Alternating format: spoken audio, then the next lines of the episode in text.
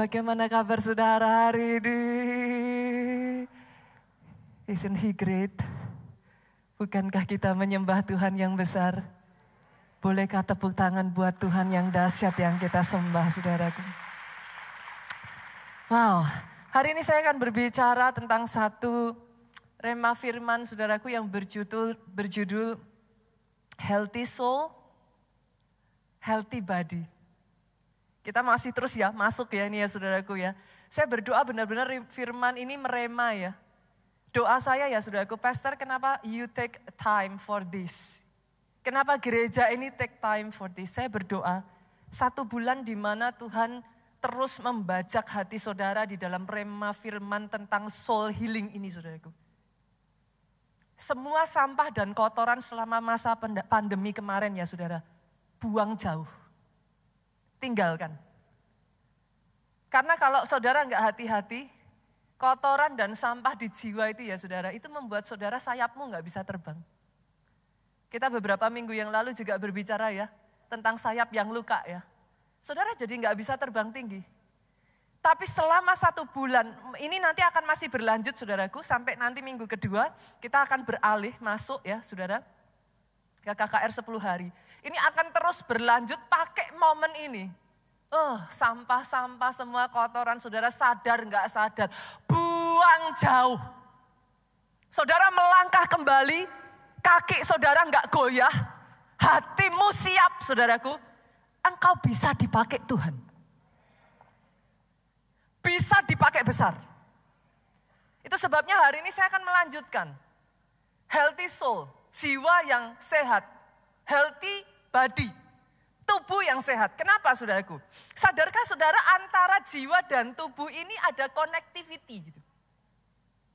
Satu dengan yang lain saling mempengaruhi.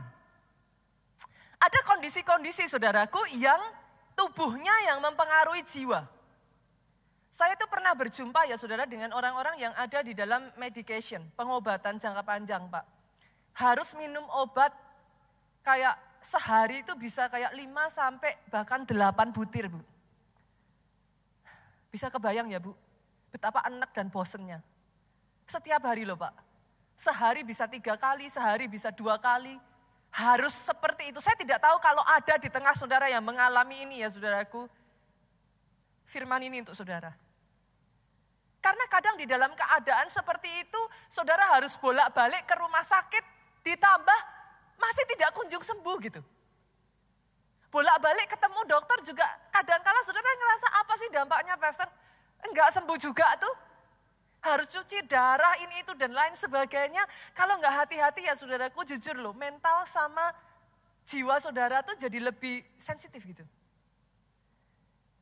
Bawaannya itu gampang marah-marah gitu. Salah dikit gitu aja udah rasanya kayak gampang tersinggung bu. Kadang saya berjumpa dengan orang-orang yang seperti ini ya saudaraku. Apa sih? Moodnya itu up and down-nya cepat sekali. Bisa yang benar-benar kayak sehari itu ngerasa kayak tertekan sekali. Itu yang saya sebut sebagai kondisi tubuh. Affecting the soul. Tapi selama masa pandemi saudara, saya juga berjumpa dengan sangat banyak orang yang kondisi jiwanya mempengaruhi sampai ke tubuh loh. Berapa banyak di masa pandemi jujur loh saudaraku, saya nggak tahu pasti akan ada orang-orang yang it doesn't affect you that much. Tapi saya berjumpa Pak dengan orang-orang yang masa pandemi kemarin itu kesehatannya drop. Ketakutan yang begitu rupa. Kecemasan yang sampai bahkan ada saya sendiri ya saudara di masa pandemi kemarin kami mempertahankan protokol. Saya cukup ketat, saudaraku. Pernah nggak sih ngalami ketika masa-masa kemarin pandemi sudah mulai menurun ya saudaraku? Kita mulai lesson apa namanya, kita mulai melonggarkan. Ada nggak yang seperti saya? Kadang ada rasa guilty loh. Kayak kayak gimana sih kayak tinggalin enggak gitu kan. kayak udah terbentuk habit gitu saudaraku. Enggak segampang itu loh saudara. Bahkan saya berjumpa dengan orang-orang yang sampai detik hari ini saat ini belum berani keluar dari rumah sama sekali. Hidupnya terkurung, benar-benar saudaraku. Mami saya ya saudara selama masa pandemi, mami saya sendiri menyaksikan hal ini. Jadi saya berani bercerita saudaraku. Mami saya mengalami hal yang gak mudah saudara. Yang tadinya gak apa-apa gitu. Ada aja kayak tiba-tiba penyakit ini, penyakit itu jadi keluar. Itu satu kondisi saudaraku yang saya sebut jiwa mempengaruhi kondisi tubuh. Nah, kita kumpul di sini ya saudara. Saya ingin ajak saudara melihat what the Bible say about it, kan gitu. Kita ngalami itu, kita tahu itu terjadi, jiwa dan tubuh kita ini saling berkaitan. So what the Bible say about it? Firman ngomong apa? Kita buka ya, kita lihat ya. Yohanes pasalnya yang ke-16. Kita baca ayatnya yang ke-33. Yang sudah ketemu katakan amin. Yang aminnya paling keras pasti ketemunya lihat depan. Saudara. Yuk dibuka Alkitabnya. Ayo senggol kiri kanan. Buka Alkitabnya. Biar saudara tahu Yohanes ada di mana. Buka Alkitabnya. Ini pendeta rese gitu. Nah habisnya kalau enggak saudara tuh enggak kebiasaan loh. Alkitab itu jadi enggak dibuka. Saya berkali-kali mengatakan ini. Nanti jangan-jangan memang akan muncul generasi yang lupa Alkitabnya. Enggak tahu loh. Kita pertama di dalam Alkitab kejadian eh, kitab kejadian, itu nggak tahu loh saudaraku. Karena ya itu ABC kan, abjad kan. Saya berkali-kali katakan itu. Lah kalau munculnya abjad, akhirnya yang keluar apa? Amos. Ayub kan. Itu jadi kita pertama kejadian. Lah kan malu-maluin saudara. Senggol kiri kanan lagi. Kita jemaat keluarga Allah. Amin saudaraku. Alkitabnya buka ya. Yuk kita baca Yohanes 16 ayatnya yang ketiga-tiga. Semuanya itu kukatakan kepadamu. Firman ini Yesus ngomong sama kita. Supaya apa toh saudara? Supaya kamu beroleh damai sejahtera dalam aku. Hari ini bolehkah saya berkata kepada saudara? Peace be upon you. Boleh tangan saudara ditaruh di dada saudara. Katakan pada dirimu sendiri, peace be upon me. Damai sejahtera yang melampaui akal pikiran itu mengalir atas hidupmu. Aminnya yang paling keras. Saudara kalau mau tepuk tangan, tepuk tangan yang paling meriah buat Yesus Tuhan kita. Peace be upon you. Damai itu mengalir. Ayat ini belum berhenti dan berlanjut seperti ini saudara. Dalam dunia kamu menderita penganiayaan. Kata penganiayaan di sini dalam bahasa Inggrisnya saudara itu disebut sebagai trouble. Artinya masalah. Bisa diartikan juga sebagai suffering bu. Artinya penderitaan. Tapi juga bisa diartikan sebagai tribulation. Apa itu Pak? Kesukaran besar. Pastor, what is your point? Poinnya apa Pastor? Apa yang Pastor maksudkan? Intinya sederhana kok Pak. Selama kita masih ada di dalam dunia, ada masalah. Mau orang baik, mau orang jahat. Bahkan saudara baca di dalam Alkitab. Itu loh, pahlawan-pahlawan iman. Yes, they still face problem. Mereka menghadapi challenge, tantangan. Bahkan mereka menghadapi aniaya loh bu. Apakah saudara bisa berkata mereka kurang iman? Apakah bisa berkata tidak ada penyertaan Tuhan? Come on. Kalau mereka menghadapi, siapa kita? Saudara dan saya pun menghadapi. Kalau di dalam dunia ini memang sudah dikatakan selalu akan ada ini dan itu. Challenge, problem, masalah, suffering, tribulation, kesukaran besar. Terus kita pengen tahu, Yesus ngomong apa berkenaan dengan itu? Apa sih pesan Yesus? Lihat ini saudara. Firman melanjutkan dengan mengatakan ini, tetapi kuatkanlah hatimu. Menariknya, dalam bahasa Inggrisnya, terjemahan KJV, saudara. Ayat ini, kuatkanlah hatimu. Itu bahasa Inggrisnya, be of good cheer. Jadi lain banget ya, saudara. Apa itu, Pastor? Bersukacitalah. Bergembiralah.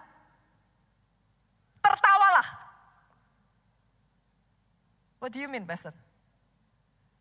Sama-sama kita hidup, tetap ada masalah. Sama-sama loh Pak, harus ngadepin masalah. Yesus kasih pesan, bersuka cita yuk, gembira yuk, tertawa yuk. What do you mean pastor? Are you crazy? pastor udah gila ya. Ngadepin masalah kok disuruh bersuka cita tertawa. Lah ya mau gimana pak? Lah sama-sama saudara mau nggak suka cita, saudara mau gloomy, ya masalah tetap ada. Jadi Yesus ngomong, sama-sama ngadepin masalah. Be of good cheer. Bersuka cita. Bergembira. Tertawa. Kenapa saudara? Ketika saudara bersuka cita, jiwamu jadi kuat. Halo? Ketika saudara bersuka cita, tubuhmu jadi kuat. Loh masalah akan terus ada saudaraku. Sampai nanti kita pulang meninggalkan dunia ini. Masalah akan terus ada. Terus mau gimana? Pesan Yesus sederhana. Be of good cheer. Ketika kau bersuka cita, ayat ini nggak berhenti sampai di situ. Yesus ngomong, disuruh bersuka cita, disuruh gembira, disuruh happy, disuruh tertawa. Kenapa? Karena ayat ini berlanjut. Lihat saudara, tetapi kuatkanlah hatimu. Aku telah mengalahkan dunia. Sementara kau belajar bersuka cita di dalam Tuhan, dia nggak tinggal diam. Tangannya bergerak dia atur ke sana, dia atur ke sini, pintunya buka ini itu dan lain sebagainya, saudara. Sementara engkau belajar bersuka cita karena Tuhan, dia berperang gantikan engkau. Dia ada maju di depan. Aku telah mengalahkan dunia.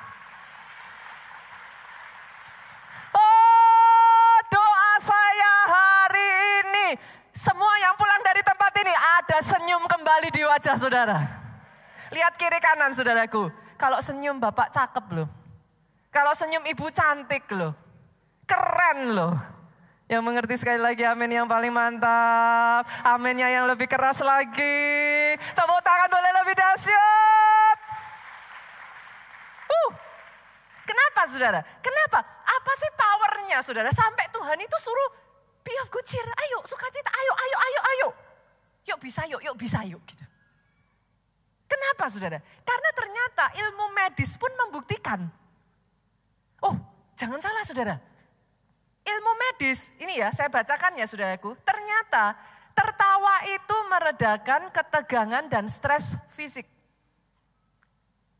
Orang setelah tertawa saudara, tubuh ini jadi rileks. Saya pernah satu kali saudaraku sakit, dicari-cari cari-cari nggak ketemu penyebabnya. Saya periksa dokter, dokter kasih saya, awalnya tuh saya nggak ngerti. Dikasih saya obat, ketika saya purchase, saya terbiasa saudaraku nggak asal minum obat. Saya terbiasa kalau mau beli obat itu tanya, ini obat apa? Eh saya dijawab, obat stres bu. Lala saya bingung. Loh gimana sih? Kok dikasih obat stres saya marah saudaraku. Enggak saya minum. Saya jengkel dulu kok dikasihnya kok obat stres. Ternyata saudaraku, saya itu dulu enggak mengerti. Kita kadang kalau dikatakan ya, kita stres gitu ya, kita marah loh saudaraku. Kita tersinggung. Enggak kok, saya bilang sama dokternya, loh saya enggak stres. Saya baik-baik saja. Tapi ternyata saudara dicek, saya tuh dipasangin alat, saya nggak tahu namanya, lupa saya namanya apa. Alat itu tuh untuk mendeteksi tingkat kepekaan apa sih neuro saya gitu. Nah, Dipasangin alat itu ternyata didapati bahwa kepekaan syaraf-syaraf saya itu cukup tinggi, lebih dari orang pada umumnya. Tegangan yang mungkin buat orang normal itu oke, buat saya langsung punya dampak yang lebih besar. Jadi ketika disampaikan bahwa ibu stres, itu bukan stres artinya kita something gitu. Yang mengerti katakan amin. Saya baru sadar ternyata yang dimaksudkan gini. Syarafmu tegang. Make sense ya saudara? Banyak orang, saya pun ngalami saudara. Kadang tanpa kita sadari, apa yang terjadi membuat kita tegang. Tertawa, ternyata meredakan ketegangan. Amazing ya. Kita lihat lagi ya saudara. Apa sih? Ternyata tertawa menurunkan hormon penyebab stres, membantu meningkatkan kekebalan tubuh. Eh, saya tuh takjub loh saudara baca ini. Ternyata di dalam tertawa, itu saudara sudah punya yang namanya apa? Obat untuk kekebalan tubuh. Lanjut ya, tertawa mendorong pelepasan hormon yang namanya endorfin. Membuat tubuh ini bahagia, saudara. Jadi positif. Bahkan saudaraku, tertawa itu mengurangi rasa sakit. Dan meningkatkan kesehatan mental. Tertawa membantu mengontrol tingkat ini, neurotransmitter serotonin apa itu? Yang serupa dengan obat antidepresan. Jadi Tuhan sudah membekali saudara dengan obat antidepresan alami. Boleh nggak senggol kiri kanan lagi? Tertawa yuk, yuk. Mari kita jadikan gereja ini gereja yang bahagia.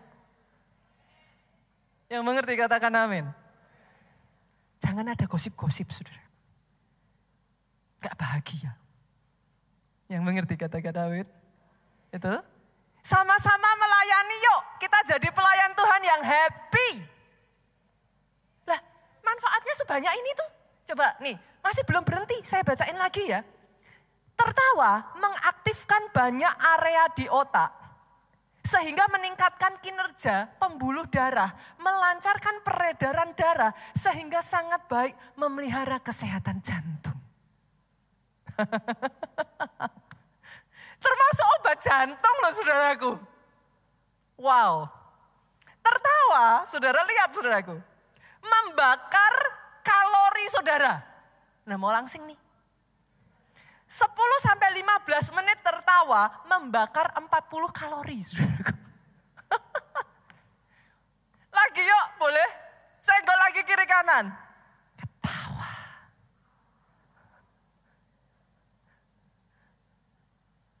Ternyata saudara, secara fakta medis mendukung firman. Kalau tadi kita lihat fakta medisnya, sekarang kita lihat firman. Firman ngomong apa tentang bahagia, gembira. Yuk, kita baru aja baca beberapa minggu yang lalu. Amsal 17 ayat 22. Hati yang gembira adalah obat yang manjur. Tetapi semangat yang patah mengeringkan. Boleh nggak saya minta saudara pulang dari tempat ini ya saudaraku. Baca ayat ini seminggu ini berturut-turut. Every single day. Kenapa? Tuhan sudah sediakan ya, tapi banyak dari kita tidak sungguh-sungguh believe in it. Kita nggak meditate on it. Kita nggak sungguh-sungguh merenungkan ayat ini. Sudah diomong di sini loh sudah. Hati yang gembira adalah obat yang manjur. Katakan itu terus sudah. Saya itu membuktikan hal ini dalam hidup mami saya sudah. Tadi saya sudah menceritakan mami saya sempat mengalami pergumulan. Tapi lucunya saudara, ada satu fenomena yang unik. Mami, mami saya itu suka traveling saudara. Di momen pandemi kemarin kan nggak bisa ke mana-mana. Setelah selesai, pergi saudaraku. Lucunya, yang tadinya saudara, nggak bisa makan ini, nggak bisa makan itu, kalau makan ini, ininya kena, kalau makan itu, apanya. Jadi kayak kembali, kayak benar-benar dijaga sekali makanannya. Dokter kasih vonis inilah, vonis itulah, apa segala macam, kasih obat, nggak ada hasilnya. Satu ketika pergi. Sama anak-anak pergi. Yang tadinya nggak bisa makan ini, nggak bisa makan itu ya saudaraku. Waktu pergi, makan ini, makan itu, makan apa? Nggak dampak apa pun, tetap sehat. Dicoba lagi, ini itu apa segala macam. Makanan yang tadinya dihindari dan nggak pernah dimakan sekian tahun saudaraku. Tidak ada masalah. Kesimpulan kami cuma satu. Apa saudaraku? hati yang gembira adalah obat yang manjur, saudaraku. Anak-anak tuh sampai akhirnya godain. Udahlah mam, daripada uangnya dibeliin obat, udah pergi-pergi aja jalan-jalan. Temukan your happiness. Find your happiness. Hati yang gembira adalah obat yang manjur. Saya tambah lagi ya, masih di Amsal. Pasal 15 ayatnya yang ke-13. Ini untuk ibu-ibu ini, ah ini ayat yang disukai ibu-ibu. Hati yang gembira membuat muka berseri-seri. Kalau zaman sekarang, hati yang gembira membuat muka glowing. Saudara keluar uang mahal-mahal, perawatan wajah, ya nggak apa-apa. Kalau saudara ada berkat lebih, monggo saudaraku, silahkan. Bagus. Tapi Tuhan sudah kasih natural treatment. Hati yang gembira membuat wajah glowing. Ibu-ibu senggol kiri kanannya, mau glowing? Bersukacitalah. Karena orang ya saudaraku, orang yang sedih ini lanjut lagi ya ayatnya ya. Amsal 15 ayatnya yang ke-15. Hati orang yang berkesusahan, hari orang yang berkesusahan buruk semua. Orang kalau sedih jujur loh saudaraku. Bener gak sih? Kayak apa-apa serba salah. Maka disebut harinya jadi buruk. Zaman sekarang bahasanya bad mood, bete. Apa-apa salah, apa-apa nggak benar. Serba kacau, serba ini, serba apa. Tapi Firman ngomong, lihat ini. Orang yang bergembira hatinya selalu berpesta. Itu maksudnya gimana Pastor? Di sini senang, di sana senang, di mana-mana hatiku senang.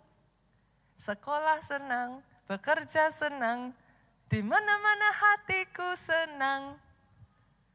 Loh, saya tuh kadang menemukan, saya setuju sih saudaraku, uang bisa membuat saudara bahagia. Ya nggak munafik lah ya. Uang bisa membuat kita bahagia. Tapi uang bukan sumber happiness. Sepakat dong? Sepakat ya? Pastor, punya rumah besar sama punya rumah kecil atau rumahnya baru kontrakan beda dong. Ya oke okay lah saya setuju. Tapi saya banyak menemukan tuh orang yang rumahnya besar juga nggak jaminan hatinya happy itu sudah. Malah yang happy ART-nya sudah. Lah rumahnya enggak dipakai. Yang pakai ART-nya saudara.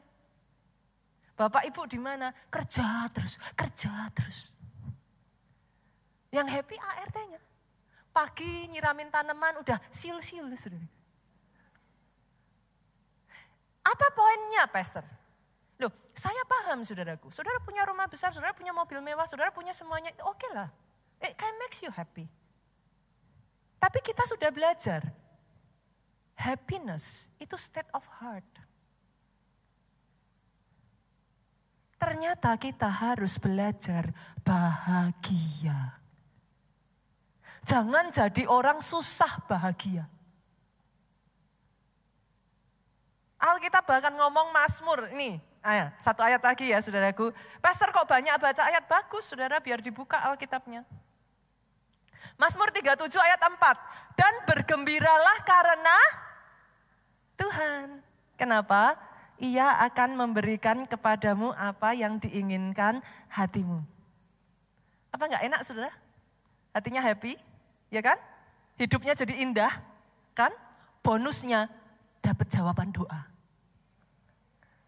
Kurang apa? Saudara mau susah?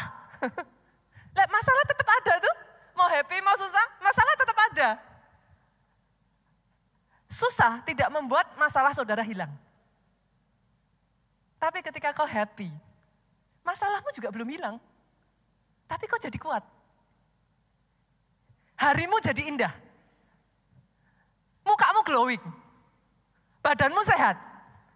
Plus jawaban doa cepat datang. Yang mulai sejak dari hari ini mau happy, boleh saya dengar aminnya yang paling keras.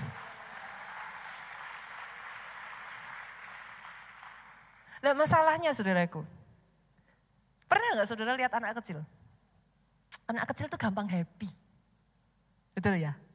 Betul ya? Saya tuh kalau ngeliatin yang paling kecil lah, anak saya yang ketiga Jin, masih tujuh tahun. Itu cuman dikelitikin dadinya sudah, tikal, tikal, tikal, hihihihi, kayak gitu sudah. Saya pikir, kok enak ya? Sehari itu bisa ya, cuman sama dadinya digodain, gitu sudah. Saudara pernah nggak lihat anak kecil, baby masih kecil ya, saudara? Saudara lihat, saudara cuman gini, buh, Mau saudara ulang sepuluh kali, bu, gitu lagi. Penelitian menyebutkan bayi dan anak kecil itu bisa tertawa sehari itu sampai ratusan kali, saudara. Tidak heran. Saudara bisa melihat? Tapi masalahnya tambah umur, tambah dewasa, susah tertawa. Suaminya tikal-tikal, kamu ngapain? Betul kan? Nah ya dulu waktu kecil ditikal-tikal, sekarang ditikal dicablek saudaraku. Marah, kamu ngapain? Penelitian itu sampai mengatakan ya saudara, orang dewasa hanya tertawa 3 sampai 15 kali dalam sehari. So sad ya. Boleh nggak sih? Boleh nggak sih? Saya tuh belajar dari anak saya yang paling kecil itu. Dia tuh bisa jalan-jalan, enggak ngapa-ngapain, ngomong, I am happy, happy, happy, happy. Nari-nari sendiri, saudaraku. Boleh nggak Bapak Ibu belajar jadi, kata firman tuh gini, belajar jadi seperti anak-anak. Dalam hal apa? Iman. Dalam hal apa? Bersuka cita. Saya nggak suruh saudara jadi kanak-kanak lagi ya. Jangan lo ya, saudaraku, nanti dikira begini. Tapi saya tambahkan, jadilah seperti Imannya seperti anak-anak tuh gimana tuh? Gampang percaya. Anak saya tuh ya bisa menjatuhkan diri dari tempat tinggi ya. Bab dadinya di bawah tuh ya. Percaya aja tuh bakalan ditangkap tuh. Pernah lihat kan? Percaya aja tuh saudara. Kita orang gede. Tangkap bener enggak? Bener enggak? Kadang sama Tuhan kita pun, kita gitu loh. Tuhan tolong enggak? Ditolong beneran enggak? Mana? Akhirnya nggak gampang happy, saudara. Isinya sedih terus. Stres terus. Susah terus. Kenapa? Ngelihat masalahnya lebih gede dari Tuhannya. Makanya tadi ketika saya pujikan lagu tadi ya, saya katakan yuk sadari kau punya Tuhan yang besar. Firman tadi itu ya saudaraku ya, belajar saudara. Di dalam dunia memang ada masalah, ada suffering, ada tribulation. Tapi yuk be of good cheer. Bersuka cita, bergembira. Kenapa? Bukan tanpa sebab. Karena Tuhan kita sudah mengalahkan dunia ini. Dia berperang buat kita. Saudara nggak sendirian.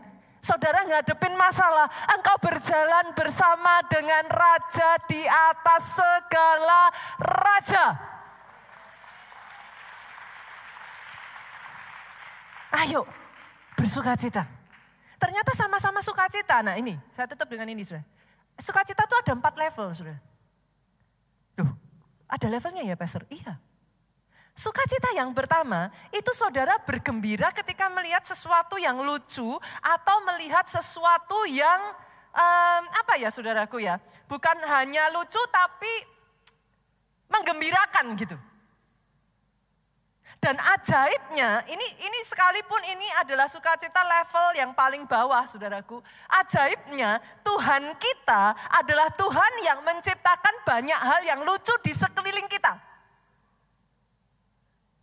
Pernah memperhatikan ciptaan Tuhan? Pernah? Sekali-kali ya saudara. Pada saat saudara stres ataupun saudara sudah menumpuk ya. Pergilah keluar lihat ciptaan Tuhan. He creates funny things to make you happy. Saya pernah satu waktu ya saudara saya berjalan, saya lihat burung gereja warnanya biru. Saya takjub loh. Eh kok bisa biru? Pernah nggak lihat bunga saudara, sama-sama bunga trompet, ada yang trompetnya gini, ada yang trompetnya gini. Ada yang trompetnya gini. Loh Tuhan kita tuh sebenarnya humoris loh saudaraku. Sama-sama ikan ya saudara. Ada yang ikan tuh bahkan bisa nyala neon. Warnanya pun saudaraku pink, hijau, kuning, biru, neon, jalan. Tuhan tuh ya, bahkan pernah ngeliat gak? Belalang saudara. Makanya kalau di Jawa itu ada lagunya. Belalang aja bisa begini. Ding, ding, ding, ding. Nanti saya dipotong ininya jadiin meme awas ya saudara.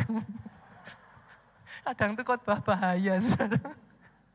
Netizen tuh sukanya iseng, tapi ya nggak apa-apa lah saudara. Bisa bikin happy saudara. Tapi belajarlah untuk tertawa saudaraku terhadap hal-hal yang lucu.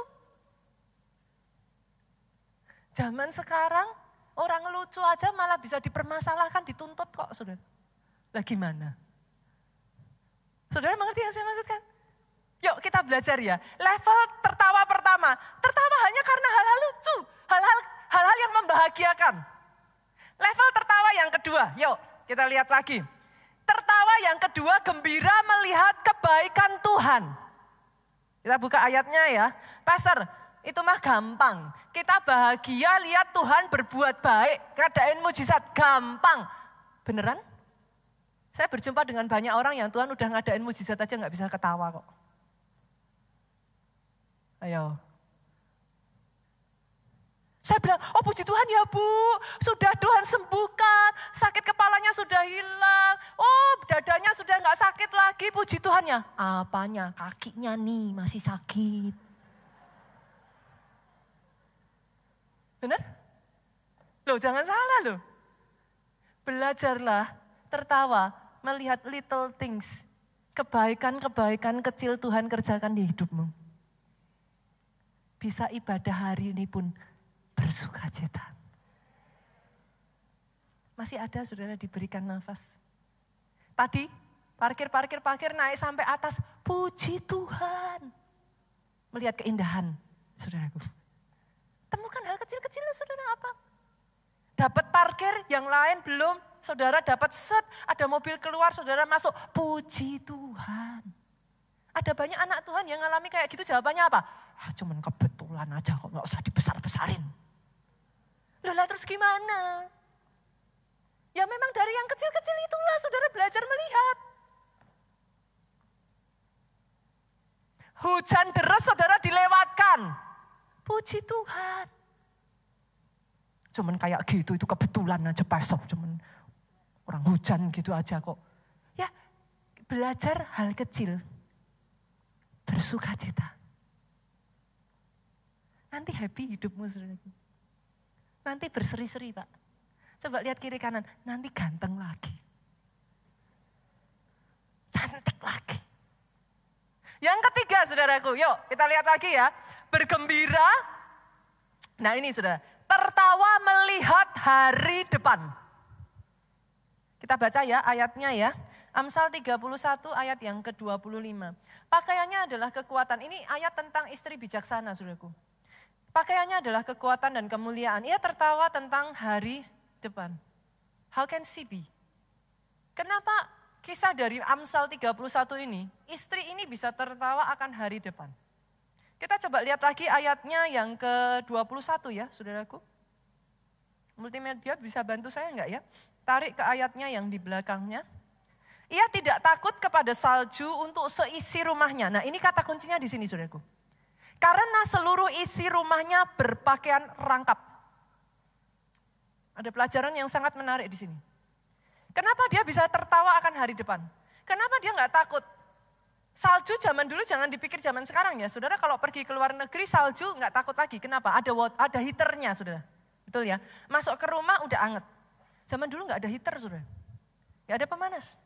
Salju ya panas, eh, dingin-dingin aja sudah. Kenapa? Istri ini nggak takut, sekalipun salju. Dia sudah well prepare.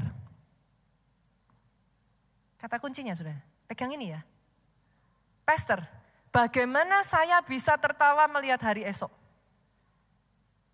Well prepare. Maksudnya gimana Pastor? Belajar dari Yusuf sudah. Tujuh tahun masa kelimpahan, tujuh tahun masa kelaparan. Ngalami sudah. Yang hebat dari Yusuf, banyak orang di masa kelimpahan dihabis-habisin. Yusuf enggak?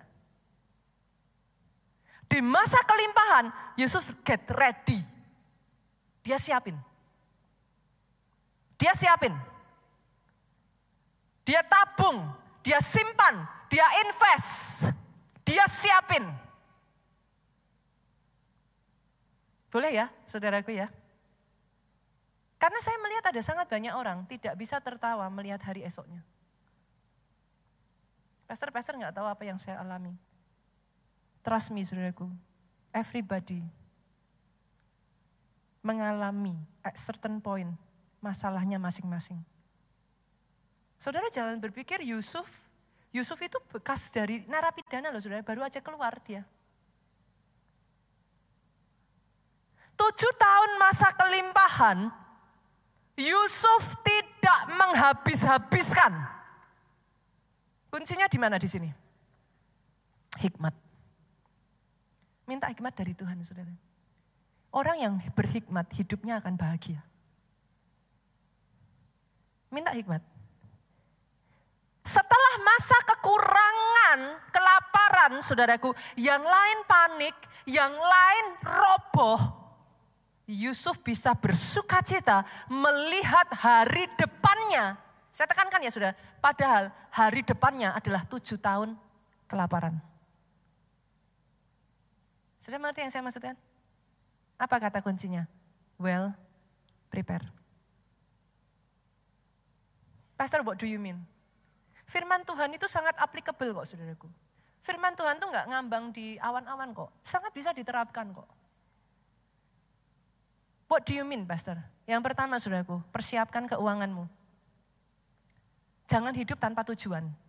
Pastor, apakah saya nggak boleh beri barang-barang merah go, mewah? Go ahead. Saudara diberkati, saudara mau pakai itu, saudara mau juga untuk merawat diri saudara, go ahead.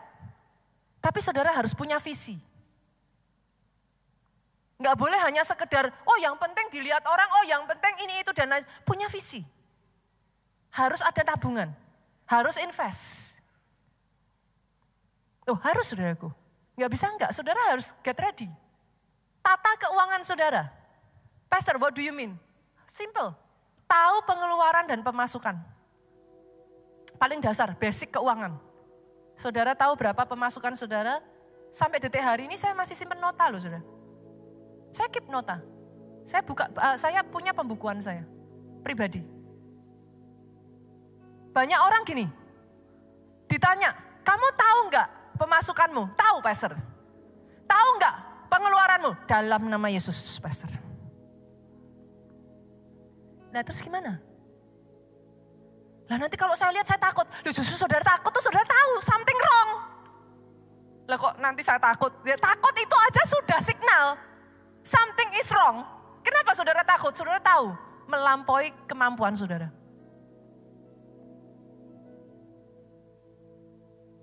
Hal paling simpel saudara. Cuman saya mengingatkan saudara ini, yang namanya nabung itu bukan cuman uang loh. Sorry loh saudara.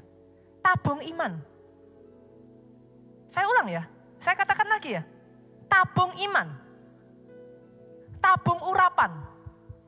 Ini nanti KKR 10 hari sebentar lagi. Yuk.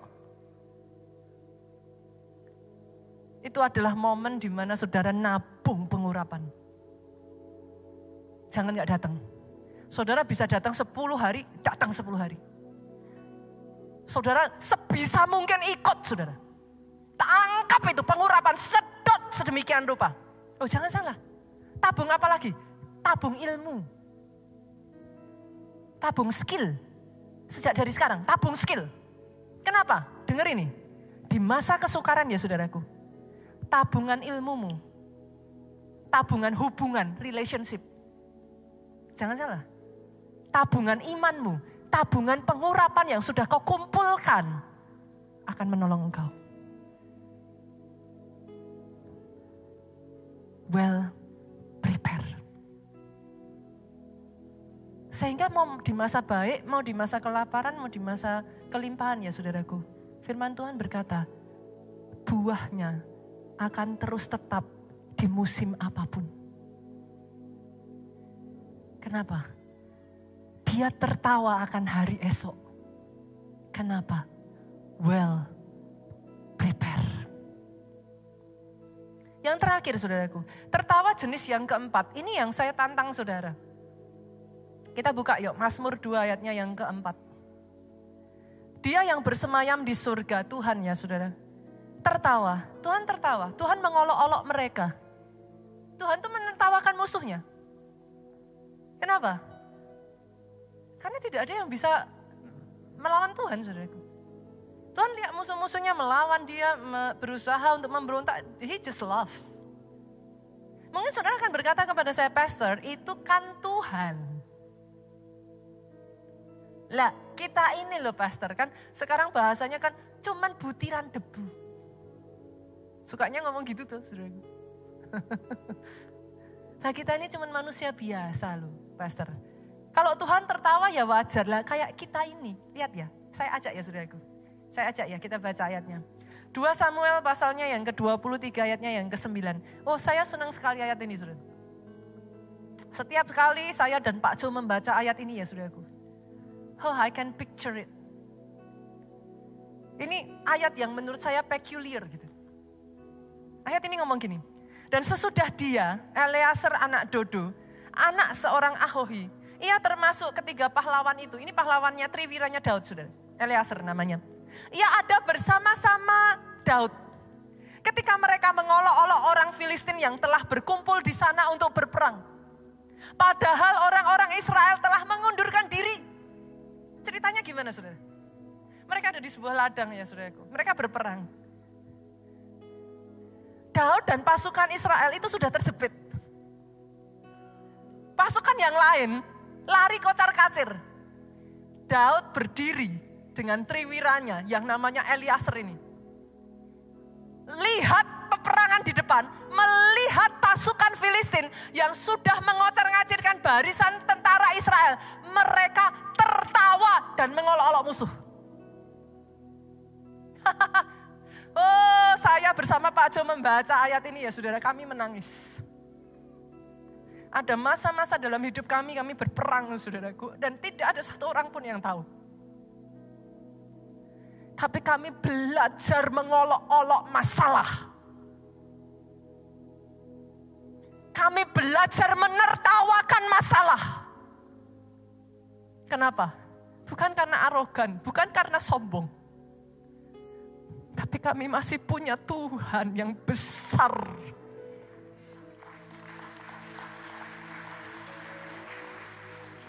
Saudara mau dibawa Tuhan besar. Siap ngadepi masalah besar. Engkau harus belajar menertawakan musuh. Jangan menangis di depan musuhmu. Jangan menyerah dan tertunduk di masalah. Tertawakan masalah. Siapa yang stand berdiri paling akhir saudaraku? Either it's you or your problem. Neither one will be the winner.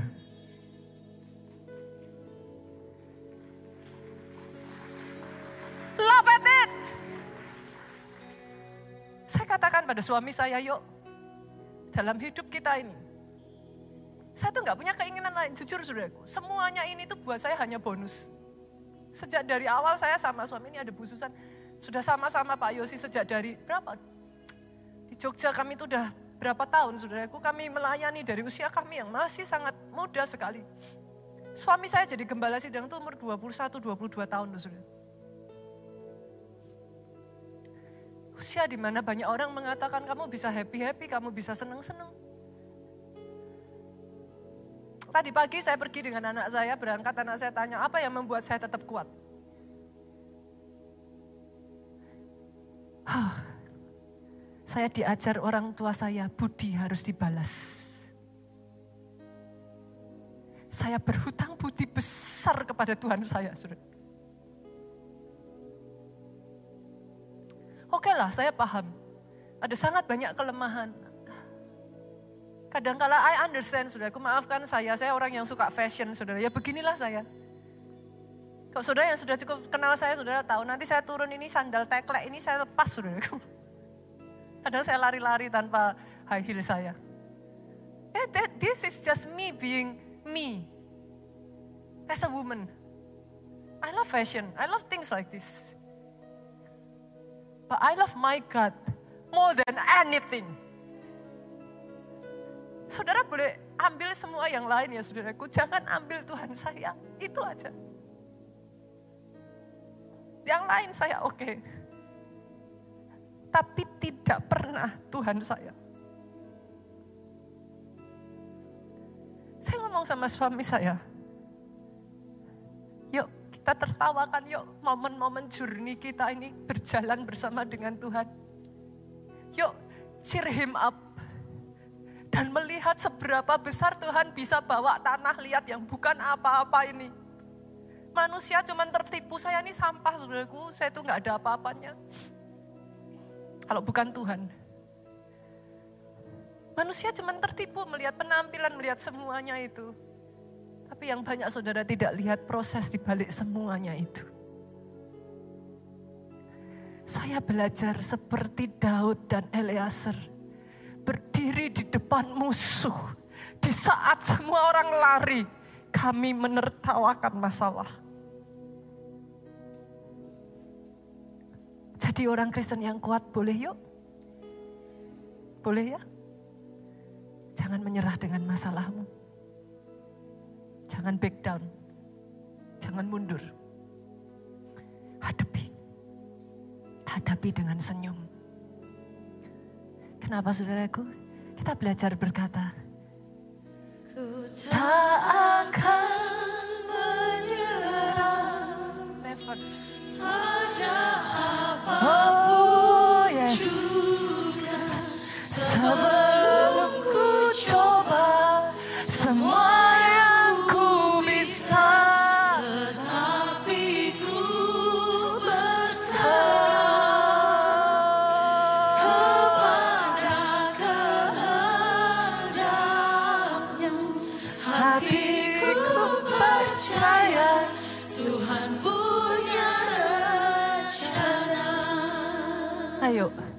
Ini ya saudaraku, jangan kita menghasilkan orang-orang Kristen yang gampang diombang-ambingkan. Saudara mau kuat, nggak bingung melihat pengajaran begitu banyak hal? Baca Alkitabmu. Kenali gerejamu. Engkau ada di gereja seperti apa? Jangan asal masuk gereja, saudaraku. Kenali pengajaran di gereja ini, apa yang dipercaya gereja ini, why the church believe, what its believe. Jadi jemaat yang kuat, kokoh, jangan gampang diombang-ambingkan. Your life is not gonna be happy. Yang ada ya saudara, kalau saudara diombang-ambingkan lompat sana, lompat sini ya, saudara itu akan terus berputar-putar going nowhere. Apa sih yang saudara mau capek? Saya jamin tidak ada satu gereja yang perfect. Sama-sama Kristennya ya, pengajaran satu gereja dengan gereja lain aja beda. Come on. Saya masuk di teologi dan saya belajar saudaraku. Perbedaan antara sesama orang Kristen. Ada sebagian yang ngomong, pastor mana yang saya harus percaya? Si A bilang gini, si B bilang gitu, si C bilang lain lagi. Pilih saudara. Setelah itu bertumbuhlah di sana, pegang. Kalau mau dipertentangkan, tafsir Alkitab itu banyak. Masing-masing punya kebenarannya. Tapi kita hidup di negara Indonesia loh saudaraku, come on. Bineka Tunggal Ika. Jangankan sesama anak Tuhan Kristen beda agama aja kita saling menghargai kok. Enggak perlu toh menjelek-jelekkan satu dengan yang lain. Enggak perlu toh menyerang. Hanya saya yang betul, semua orang salah. Apakah begitu? Enggak perlu kan? Apakah saya juga perlu menjawab? Enggak perlu kan? Yang sudah dewasa katakan amin yang paling keras. Amin. Yuk banget berdiri yuk sama-sama yuk. Ku tak akan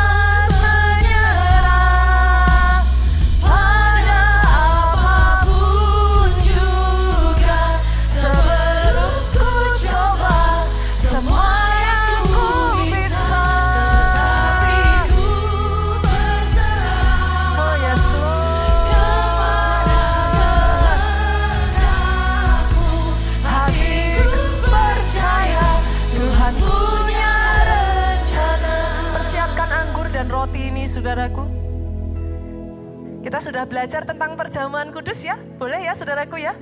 Roti dan anggur ini tanpa iman saudara makan hanya roti dan anggur.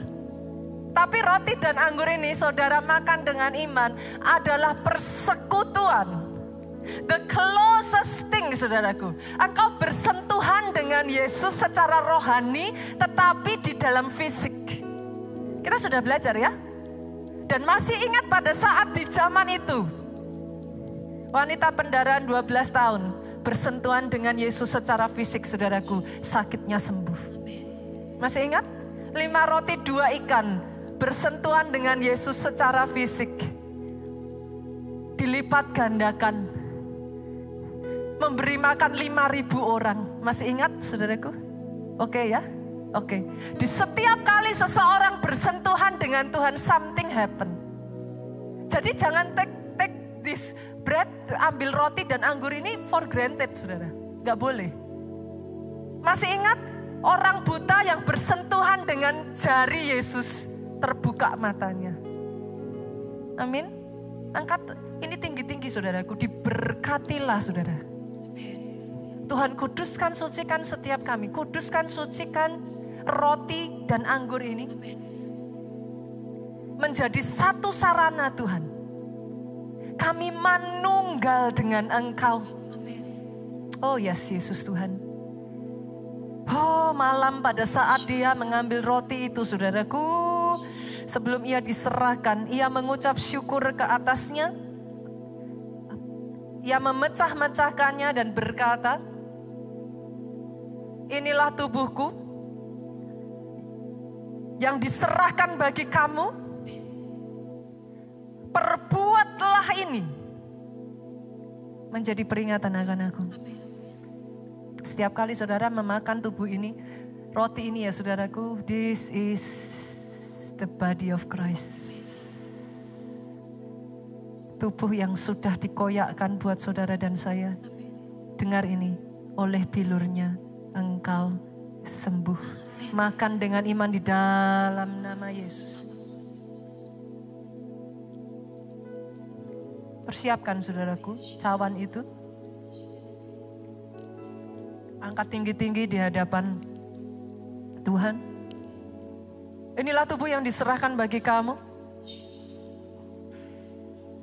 Cawan ini adalah perjamuan, perjanjian dimeteraikan oleh darahku. Perbuatlah ini setiap kali kamu meminumnya. Menjadi peringatan akan aku. Pada saat saudara mengangkat cawan ini ya saudaraku selalu ingat. Darahnya dihabiskan sampai titik terakhir. Dan dia berkata, it is finished. Darah yang berkuasa memindahkan engkau dari gelap pada terang. Berkuasa menghapuskan dosamu putih seperti salju. Ketika kau terima ini, huh, dengan iman di dalam nama Yesus.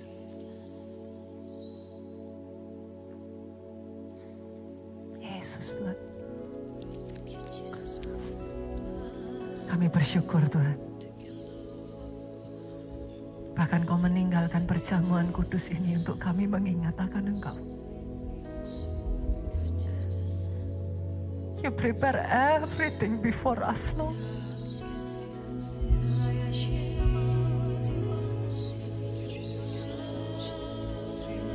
Dia menyediakan hidangan di depan musuh-musuhnya.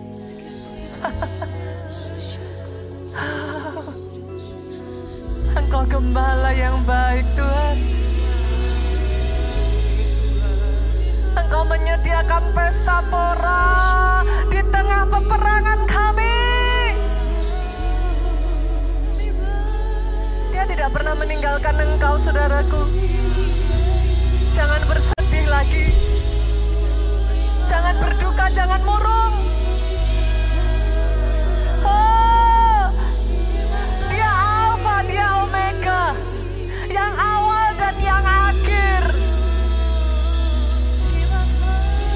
menjanjikan satu hal. For I know the plan I have for you, declares the Lord. Rancangan yang mendatangkan damai sejahtera dan hari depan yang penuh harapan. Itu sebabnya kami berani berkata Tuhan, kami berani menyanyikan lagu ini akan mengatakan, ku tak akan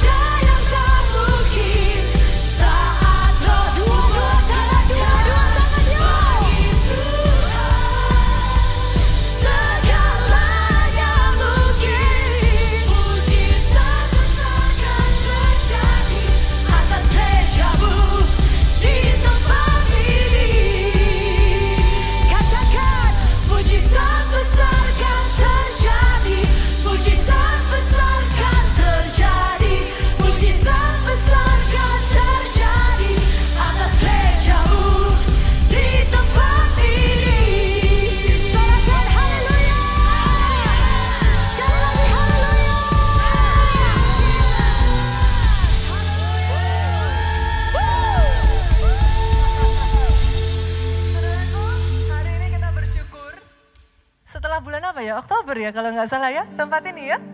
Oh, di bulan Oktober kemarin sudah ini berarti berapa bulan ya? Like six months mungkin ya? Kita akhirnya membuka ibadah yang kedua nanti di jam satu. Support ya, saudaraku support ya. Semakin banyak orang bukan besar-besaran jemaat atau apa pun, no no no no. Semakin banyak yang kenal Yesus dan semakin banyak yang diberkati, boleh ya? Boleh. Dan kabar gembiranya saudaraku, di atas playground Kids Impact baru dibuka. Nanti ya, saudara yang punya anak-anak kecil, coba lihat ke atas. Playgroundnya cantik sekali saudaraku. Saya aja pengen jadi anak-anak lagi saudara. Jadi ikut naik ke atas, nanti di ibadah ini maupun ibadah yang jam satu, playground sudah dibuka. Anak-anak bebas bermain di sana, saudaraku. Mam. Jadi, yes. Bawah, mam. Oh, sorry, sorry kok di atas. Atas ke mana ya? Saya tuh selalu masih salah sampai sekarang, saudara. Di bawah, lantai enam. Kita di atas lantai tujuh. Oke, maafkan saya, saudaraku. Bagi saudara yang punya anak kecil, ini ada adik-adik dua, join. Oke? Nanti ikut. Oke, angkat kedua tangan saudara. Diberkatilah saudara oleh Tuhan. Diberkati keluarga oleh Tuhan. Pulang dari tempat ini membawa sukacita. Oh, membawa senyuman. Membawa kebahagiaan. Saudaraku dengar ini. Sehat sesehat-sehatnya tubuhmu. Baik jiwamu.